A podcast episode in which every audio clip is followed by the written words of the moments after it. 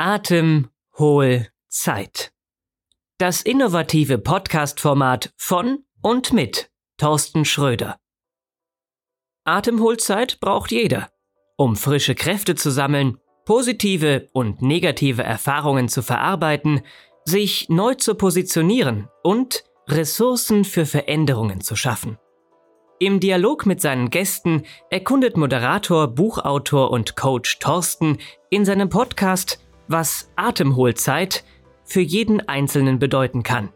Die Gesprächspartner sind dabei Unternehmer, Autoren oder Sportler, aber auch alle, die zum Thema Atemholzeit etwas beizutragen haben. Und nun wieder viel Spaß bei einer neuen Folge von Atemholzeit.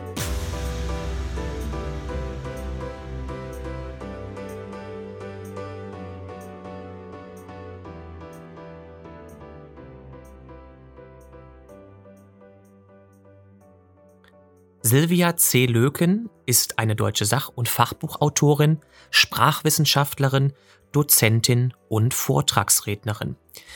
Den Schwerpunkt ihrer Tätigkeit als Autorin, Vortragsrednerin und Trainerin legt sie auf die Persönlichkeitseigenschaften Introversion und Extraversion sowie deren Auswirkungen auf das berufliche und private Leben der Betroffenen. In ihrem 2012 erschienenen Buch Leise Menschen, starke Wirkung geht sie der Frage nach, wie introvertierte Menschen ihre speziellen Stärken einsetzen können, um sich auch in einem Klima der Extraversion behaupten und erfolgreich durchsetzen zu können.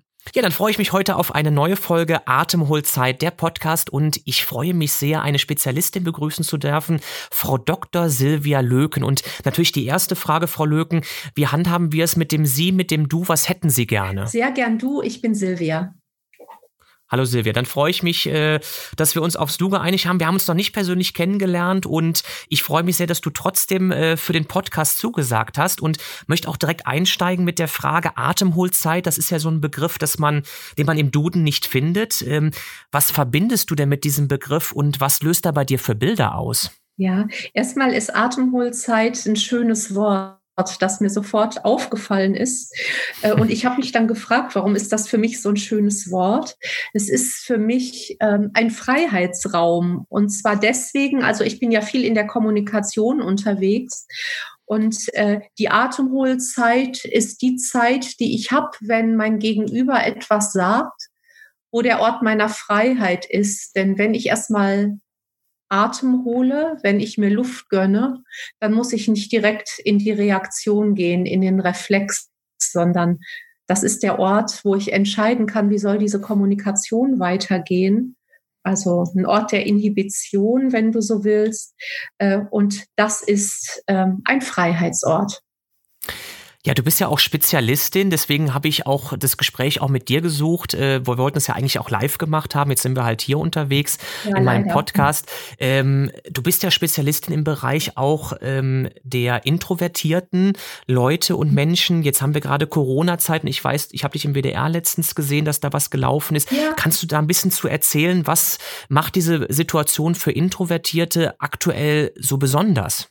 Ja, also da gibt es eigentlich ähm, zwei Lager. Die einen sagen, für Introvertierte muss das doch der Himmel selbst sein, allein zu Hause. äh, keine Reize, äh, kein Stress, keine Überstimulation, ist doch eigentlich super. Und äh, ja, die Leute, die das sagen, die haben recht, nur es ist nicht die ganze Wahrheit, weil was uns Introvertierte ausmacht, ist ja nicht nur, dass wir es gerne ruhiger hätten, und dass wir unsere beste Arbeit ohne Ablenkung am besten bringen, sondern wir mögen einfach auch Sicherheit. Ähm, und das sind einfach unsichere Zeiten. Wir wissen nicht, wie geht's weiter. Wenn wir selbstständig sind, wissen wir nicht, ähm, was wird aus unseren Tätigkeiten. Werden wir im nächsten Jahr noch ähm, unser Auskommen erwirtschaften können? Wir haben Sorgen um Eltern, um Verwandte, um ältere Freunde. es ist eine Situation mit vielen, vielen Fragezeichen. Und das beutelt dieses sehr empfindliche Sicherheitszentrum, das wir Intros haben, heftigst. Und dann, mal ganz ehrlich, es gibt schon viele Intros, die leben nicht allein und die haben dann zum Beispiel zwei kleine Kinder zu Hause und die haben dann eine Frau zu Hause, die auch in die Zoom-Konferenz rein will und Homeoffice machen will. Und auf einmal ist es anstrengend, mit vielen, vielen Menschen, die uns nah sind, die wir lieben, auf einem Raum zusammen zu sein und mit denen auszukommen und ihnen auch gerecht zu werden. Und ich glaube, das ist etwas, das finden Introvertierte genauso schwer wie die Extros.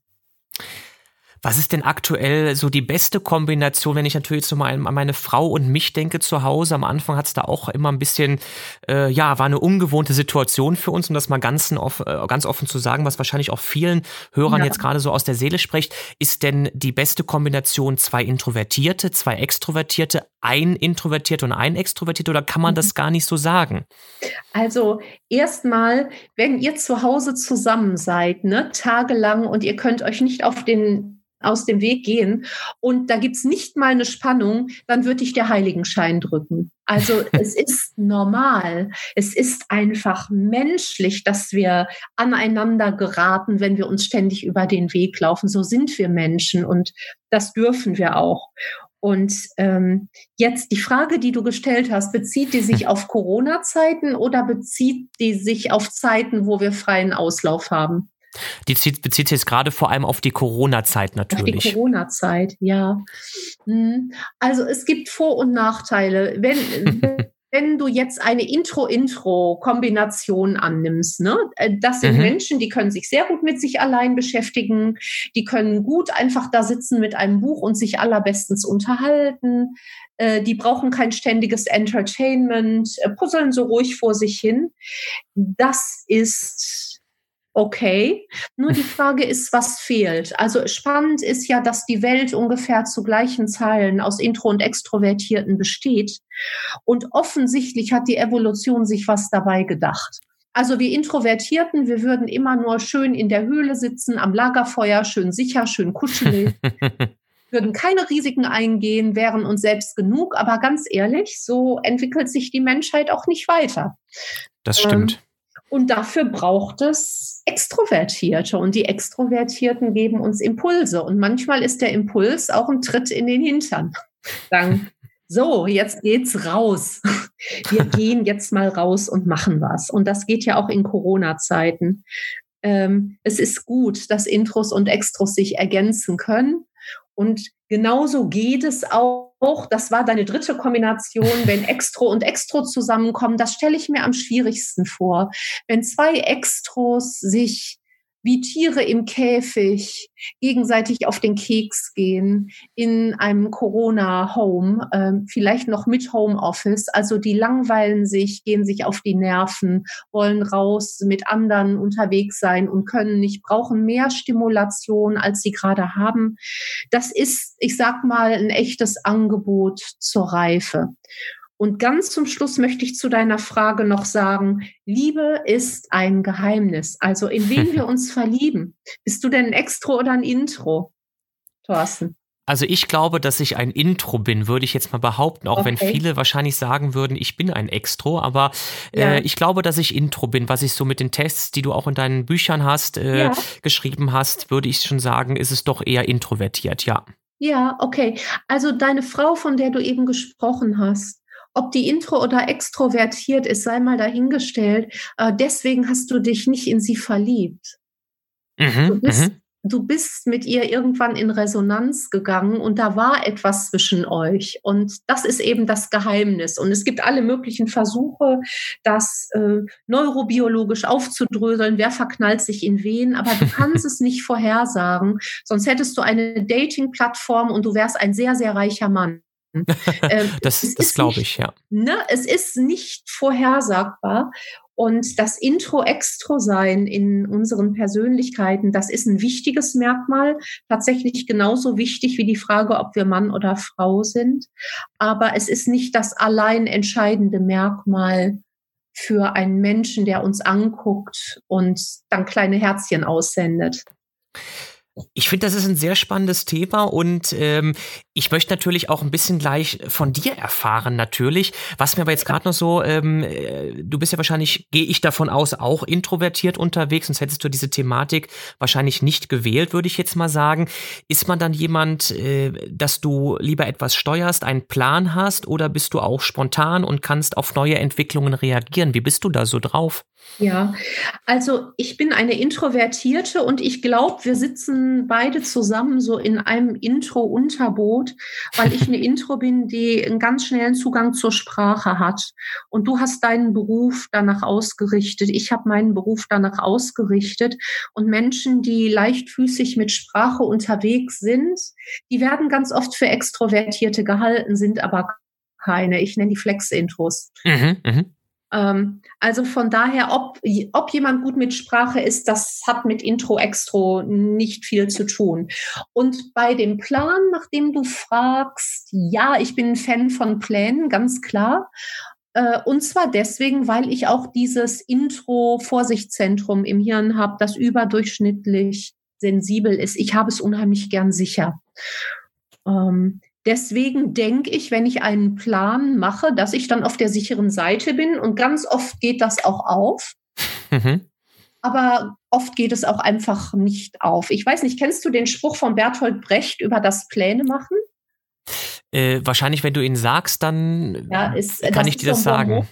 Ja. Also Bertolt Brecht hat gesagt, ja, mach nur einen Plan und sei ein großes Licht und mach noch einen zweiten Plan gehen tun sie beide nicht. ähm, ja, gut. Da, das, darauf wird es wahrscheinlich ne, das, hinauslaufen, das genau. Verrät, das verrät eine Menge über Pläne. Also es ist gut, dass wir sie machen und das Leben schreibt dann wieder ein ganz anderes Skript und ich kann eigentlich meinen Plan in die Tonne kloppen, auf Deutsch gesagt. Und gleichzeitig ist es gut, dass ich ihn gemacht habe, weil ich mir ja beim Plan Gedanken gemacht habe. Und diese Gedanken, die ich mir gemacht habe, die nützen mir dann, um in der Situation, in der alles crasht, flexibel zu sein. Jetzt sind wir bei diesem Thema natürlich und viele werden zuhören, werden sagen, Mensch, das ist ja alles interessant, alles gut. Vielleicht haben auch die ein oder anderen dein Buch schon gelesen. Ich habe es schon zweimal lesen müssen, weil es immer wieder neue Sachen auch für mich mitgebracht hat. Kannst du mal so, äh, äh, klar, wahrscheinlich ad hoc, so zwei, drei Punkte, die wirklich ähm, auf einen Introvertierten für unsere Zuhörer vielleicht zutreffen, damit man so ein bisschen mitfühlen kann, worüber wir hier gerade reden oder auch du redest? Äh, ja, ähm, Introvertierte haben wegen der Eigenschaften in ihrem Hirn, also wir sind nicht einfach intro oder extrovertiert, sondern wir haben in unserem Hirn Eigenschaften, die nachmessbar sind und die uns zu nach innen gewandten Menschen oder zu nach außen gewandten Menschen machen, also zu introvertierten oder zu extravertierten. Die Eigenschaften, die uns zu introvertierten machen, geben uns bestimmte Stärken und sie geben uns bestimmte Hürden. Worüber möchtest du denn jetzt gerade lieber hören? Ähm, ich glaube, die, die, die Stärken wäre wär eine schöne Sache, dass man einfach mal so ein bisschen äh, vielleicht selber für sich nochmal erkennt, ja, Mensch, ja. das habe ich schon immer irgendwie gedacht oder festgestellt. Also ich glaube, die Stärken wären ganz interessant. Ja, okay. Also Stärken an Introvertierten sind, dass sie, weil sie sehr empfindlich sind, was Sicherheit angeht, anderen gut Sicherheit geben können. Intros sind im Team ganz oft wie Felsen in der Brandung, die, äh, die auch Menschen zusammenhalten in einer Gruppe. Also mhm, mhm. äh, Menschen, die zuhören können, Menschen, die dafür sorgen, dass die Bedingungen äh, so überschaubar und planbar wie möglich sind. Also wenn du so willst, sind Intros wie so ein Holzkohlefeuer, äh, die ruhig vor sich hin brutzeln und Menschen sammeln sich um sie und vertrauen ihnen und fühlen sich gut und warm und geborgen. Und bei Extros ist es dann eher das große, schön flammende Lagerfeuer, das äh, mit so richtig hochschlagenden Flammen von weit aus sichtbar. Und Menschen fühlen sich auch angezogen und, ähm, und so ein Lagerfeuer und so ein Holzkohlefeuer haben beide Stärken und die mhm, können mhm, jeweils nicht alles gleich so gut wie, wie das andere Feuer. Also Fels in der Brandung sein als soziale Rolle, lange tiefe Beziehungen gestalten, die auf Vertrauen äh, fußen. äh, schreiben statt reden, ähm, planen mhm. statt improvisiert irgendwas machen, ähm, Subst auf Substanz gucken und unabhängig sein von der Rudelmeinung. Das sind lauter Stärken, die Introvertierte haben. Und es ist vielleicht kein Zufall, dass, wenn du in die Welt der Wissenschaft guckst, da bin ich sehr viel unterwegs. In der Wissenschaft gibt es unheimlich viele tolle, leise Menschen, die ganz beharrlich dicke Bretter bohren können. Mhm, ähm, mhm. also Marie Curie war zum Beispiel eine introvertierte Nobelpreisträgerin, gleich eine doppelte. Ihr Mann auch, Pierre Curie. Ähm, die meisten Nobelpreisträgerinnen und Träger sind Introvertierte. Die mussten durch lange, lange Durststrecken durch, um eine wirklich brillante Forschung auf die Beine zu stellen. Und die haben das Durchhaltevermögen. Also Beharrlichkeit ist noch so eine große Stärke Introvertierter. Ja, das, da kann ich mich äh, tatsächlich zu zählen, wenn ich ganz ehrlich bin. Also Aha. ich habe schon häufig Situationen erlebt, äh, auch jetzt im Bereich Moderation, dass der ja kein einfacher Bereich ist, wie ich zumindest feststelle, ähm, dass eben ja Beharrlichkeit entscheidend ist, dass die Leute von außen sagen, Mensch, also ich hätte schon längst aufgegeben, ich hätte schon längst diesen Weg nicht mehr verfolgt, aber ja. ähm, ich bleibe da dran und ähm, dann da kann ich einfach wirklich nur zu sagen, da sehe ich dann auch wieder das, was ja auch in deinem Buch irgendwo drin steht oder auch den Test, den ich gemacht habe, festgestellt zu haben, dass eben ja auch so ein Punkt wie Beharrlichkeit bei mir voll und ganz zutrifft und ähm, das aber schon immer irgendwo so gewesen mhm. ist. Ja. Darf ich dich was fragen, was mich gerade neugierig macht? Das betrifft deine Arbeit. Sehr gerne, frag doch. Ja, also du bist positioniert, exzellent positioniert als Moderator für alle möglichen Anlässe, Sendungen, Formate. Mhm. Und du bist introvertiert. Ähm, du brauchst also wahrscheinlich eine sehr präzise Planung, aber du brauchst auch in einem ganz besonderen Maße die Fähigkeit, auf eine Situation einzugehen. Wenn ich selbst moderiere, finde ich das oft sehr anstrengend. Wie kommt es, dass du genau das zum Kern deines Tuns gemacht hast. Also was bringt dich als Introvertierter dazu? Ich finde das wichtig, weil du ja als mhm. Introvertierter auch so eine Art Rollenvorbild bist, mhm. zu sagen, guck mal hier, du kannst introvertiert sein und auf so eine mhm. Bühne hopsen wie Thorsten Schröder und du kannst das machen. Es hindert dich nicht. Also was hat dich dazu gebracht? Woher weißt du, dass das deins ist? Das habe ich eigentlich zwar erst vor gut drei, vier Jahren selber gemerkt, dass ich das auch gerne beruflich machen möchte. Ähm, allerdings ist das so auch durch dein Buch, was du rausgebracht hast, durch diese ganze Literatur, die ich dann irgendwann in die Hände bekommen habe, habe ich einfach herausgefunden, Mensch, und mal zurückgeguckt, das habe ich eigentlich schon immer gerne gemacht. Leute irgendwie unterhalten, zu bespaßen, äh, gerne auch schon zu reden. Mein Vater, der mhm. leider zu früh verstorben ist, hat auch mhm. gerne geredet und ich glaube, das kriegt man vielleicht auch so ein bisschen mit. Da habe ich immer als Kind schon gesagt, Mensch, so würde ich gern auch später mal reden können. Der hätte gut in die Politik gepasst, wenn ich ganz ehrlich bin. Äh, ja. Hatte da einfach, ich glaube, dass er auch schon introvertiert von sich aus gewesen ist als Person, aber sowas kriegt man mhm. natürlich erst, wenn man die Literatur, wie du sie rausbringst, auch einfach mal liest und mal sieht. Ähm, und tatsächlich ist es einfach ein, ein inneres Bedürfnis mittlerweile, das zu tun. Ich kann das gar nicht erklären. Ich glaube, das hat was mhm. mit, äh, mit, mit ähm, ja, mit Loslassen, mit einfach mal tun und festzustellen, ja, das kommt gut an, was man da macht, zu tun. Ja, super. Super, dann einfach weitergehen ne? und weitermachen. Das mache ich auch. Und vor allem, äh, ich finde das total toll, Silvia, dass du mir jetzt schon die Fragen stellst und ich antworte die total gerne, weil ich sehe das auch so ein bisschen natürlich als super interessant für mich. Und ich kann jetzt schon sagen, auch allen Podcast-Zuhörern, dass wir, äh, wenn die Corona-Zeit endlich mal ein bisschen gelockert wird, auch ein Live-Interview noch machen würden, was definitiv machen werden, was definitiv auch noch länger äh, sein wird als nur die 30 Minuten, die wir hier machen. Und mich würde natürlich noch ein paar Sachen interessieren, Silvia, weil ja. die Zeit rennt natürlich auch. Und ich möchte mir gerne mit dir eine Situation vorstellen. Ich glaube, glaube, das können wir Introvertierte ganz gut uns Situationen vorstellen. Und zwar, mhm. äh, stell dir mal vor, du benutzt einen Fahrstuhl und jemand steigt dazu. Und ja. Ähm, ja, das bist du selbst, der dazu steigt, nur als 16- bzw. 18-Jährige. Mhm. Jetzt würde mich interessieren, was würdest du denn heute mit deinem jüngeren Ich reden und was würdest du ihm raten? Ja, gut. Ähm, ich stelle mir heute so einen aktuellen Fahrstuhl vor und, ähm, und ich glaube, ich würde mein jüngeres Selbst äh, vielleicht gar nicht sehen, weil wenn das mein jüngeres Selbst wäre, wird das wahrscheinlich auf sein Handy starren und mich gar nicht angucken. Ich würde also erstmal das mit dem Elevator Pitch, das funktioniert nicht mehr, weil alle auf ihre Handys gucken. Aber nehmen wir mal an, mein jüngeres Ich kommt rein und ich komme der, der jungen Frau irgendwie bekannt vor äh, und ich käme mit ihr ins Gespräch. Jetzt kommt es natürlich darauf an, wie viele Etagen haben wir oder bleiben wir in dem Aufzug stecken oder so.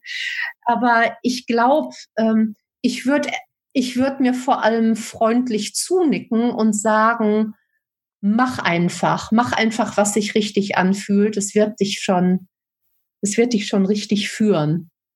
Okay. Immer den Dingen nach, die uns begeistern, die die uns Freude machen, die uns anziehen. Genau wie dich die Moderation angezogen hat und du wusstest ganz tief innen drin, that's it. Das ist genau das, was ich machen will. Und ähm, ich habe in meinem Leben wahrscheinlich mehr, also äh, nach dem Abitur wollte ich eigentlich Sprachen studieren, komme aber aus einer Familie mit einem komplett bildungsfernen Hintergrund. Und was habe ich gemacht? Als sicherheitsorientierte Intro. Ich habe erstmal eine Banklehre gemacht. Eine Banklehre galt damals als super sicher, krisensicher. Wir wissen heute auch, das stimmt nicht. Also wieder einer dieser Pläne, die überhaupt nicht aufgegangen sind, aber egal. Und, äh, und manchmal machen wir so lustige Umwege und denken, wir haben Zeit verplempert. Aber heute denke ich, also Beispiel Corona, ne? Äh, ich habe in dieser Bankausbildung gelernt, es ist wichtig, immer liquide Rücklagen zu halten. Und als Unternehmerin habe ich das sehr ernst genommen und habe also so ein ein Konto für schlechte Zeiten, wo ich also ein paar Monate von überwintern kann. Und jetzt mhm. bin ich natürlich heile froh, dass ich das habe. Und ich denke zum ersten Mal in meinem Leben, also ich habe nicht nur ge gelernt, wie ich meine Kohle anlege, sondern diese Banklehre, die rettet mir womöglich heute den Hintern. Und du kennst wahrscheinlich auch Kolleginnen und Kollegen, die haben ernsthaft Liquiditätsprobleme in dieser Situation und äh, die können diese ganzen Präsenzveranstaltungen gar nicht kompensieren, kann wahrscheinlich keiner von uns. Äh, aber diejenigen, die sich so einen Hamstervorrat zurechtgelegt haben an flüssigen Mitteln, die kommen dann irgendwie durch. Stellen wir uns die Situation weiter vor. Jetzt hast mhm. du mit deinem jüngeren Ich gesprochen. Gehen wir davon aus, das steigt jetzt einmal aus. Du bleibst im Aufzug drinne und jetzt kommt das Spannende. Jetzt steigt wieder jemand dazu. Und das bist du wieder selbst, allerdings diesmal als 80-Jährige. Was würden denn jetzt deine Themen sein? Ja, ähm, sagt denn die 80-Jährige was zu mir oder sag ich was zur 80-Jährigen? Das darfst du dir jetzt gern selber aussuchen, wie ihr ja. das äh, machen wollt. Also ob du was zu ihr sagst, sie was zu dir, das ist vollkommen egal.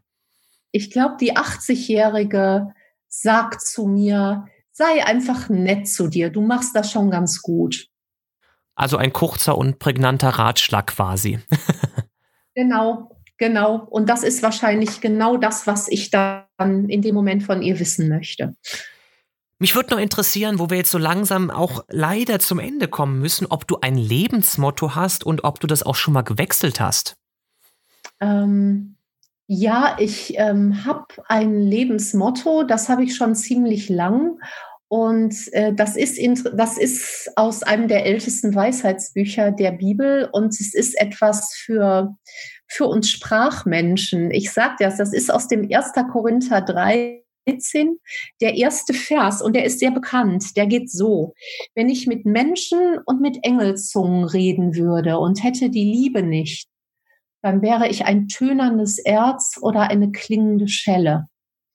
Das ist für mich ein Lebensmotto als Coach, als Rednerin, als Trainerin, auch als Autorin, weil ich denke, was wird's mir nützen, wenn ich ein Riesenwortgeklingel veranstalten kann und innen drin bin ich kalt wie ein Stein. Es geht immer darum, dass wir mit dem, mit der Sprache, die wir haben, den Menschen nützen, die begleiten, die inspirieren, motivieren, ihnen Mut machen. Und, ähm, und das ist mein Lebensmotto. Und ähm, dass dieses, also ein Bibelspruch als Lebensmotto zu haben, klingt wahrscheinlich riesig altmodisch. Ich habe aber noch keinen Spruch gefunden, der es besser trifft und schöner bildhaft trifft als das, was ich mir selbst vorgenommen habe für mein Leben. Ich glaube sogar, den, also ich kannte den Spruch auch, aber ich kenne eher das Lied. Ich glaube, das ist, wenn ich alle Sprachen dieser Welt sprechen könnte, soweit ja, ja, ich das genau. in Erinnerung habe. Das ist eine als, mhm. Ja. Genau, ein, ein sehr schönes Lied habe ich schon von sehr vielen Chören in sehr moderner Form gehört. Äh, deswegen kam mir das gerade doch so bekannt. Ich glaube, haben auch viele Hochzeitspaare, soweit ich das äh, ja. im Kopf habe und wird das gerne auch genommen. Ja, also ist immer noch in der Spruch, ne? Und es ist eine tiefe Wahrheit drin. Äh, wenn wir keine Liebe zu den Menschen haben, dann können wir uns auf den Kopf stellen und mit den Füßen strampeln und wer weiß was machen, aber es ist, äh, es ist eigentlich nichts. Und, ähm, und das, was du machst in deinem Business und das, was ich mache in meinem Business, das soll andere weiterbringen. Und das ist doch eigentlich ein ganz gutes Motto. Definitiv. Ich, ja, wir müssen, nicht wir müssen, aber ich würde gern so langsam zum Abschluss kommen, denn ja. maximal 30 Minuten, dann ist es für die Zuhörer, die jetzt gerade zuhören, auch irgendwann sonst zu lang. Deswegen kommen jetzt zu die klassischen Abschlussfragen. Okay. Ähm, ich würde einfach ein paar Sätze in den Raum werfen, das sind insgesamt vier und du bringst die auf deine Art und Weise, wie du möchtest, gerne zu Ende. Ja, Der erste klar. Satz ist, Autoritäten sind für mich. Äh Menschen, die in der Lage sind, unabhängig vom Rudel zu denken. Mhm. Veränderungen finde ich lebensnotwendig und Bestandteile von jedem wirklichen Leben. Tod und Sterben bedeuten mir Übergänge. Mhm. Und der letzte Satz, Liebe vermag. Alles. Super, ich danke dir für die Antworten. Ich danke dir erst auch mal für das kurze Gespräch, auch wenn es jetzt wirklich nur eine halbe Stunde war. Es ist sehr viel rübergekommen, finde ich, und wir werden es auf jeden Fall auch mhm. live nochmal nachholen. Möchte dir allerdings, bevor mhm. ich jetzt gleich alle verabschieden werde, äh, wie jedem Gast die Möglichkeit geben, einfach noch was loszuwerden, noch was zu sagen, zu erzählen und gib dir jetzt gerne hiermit das Mikrofon. Ja, okay. Ich äh, bin ganz überrascht über die Tiefe, die das Gespräch in der kurzen Zeit gewonnen hat und danke dir erstmal ganz herzlich für deine Fragen, für deine Gedanken, äh, für deine Ideen, die dieses, äh, die diesem Gespräch seine Impulse gegeben haben.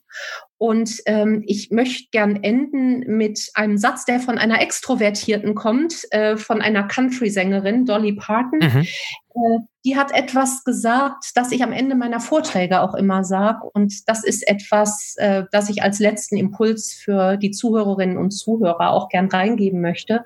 Das heißt auf Englisch, find out who you are and do it on purpose. Auf Deutsch, finde raus, wer du bist und dann tu es mit Absicht. Liebe Silvia, ich danke dir für diese letzten Worte und es war ein sehr tolles Gespräch. Wir sehen und hören uns definitiv. Ich bedanke mich bei allen Zuhörern des Atemholzeit Podcast. Bis zur nächsten Folge von und mit Thorsten Schröder.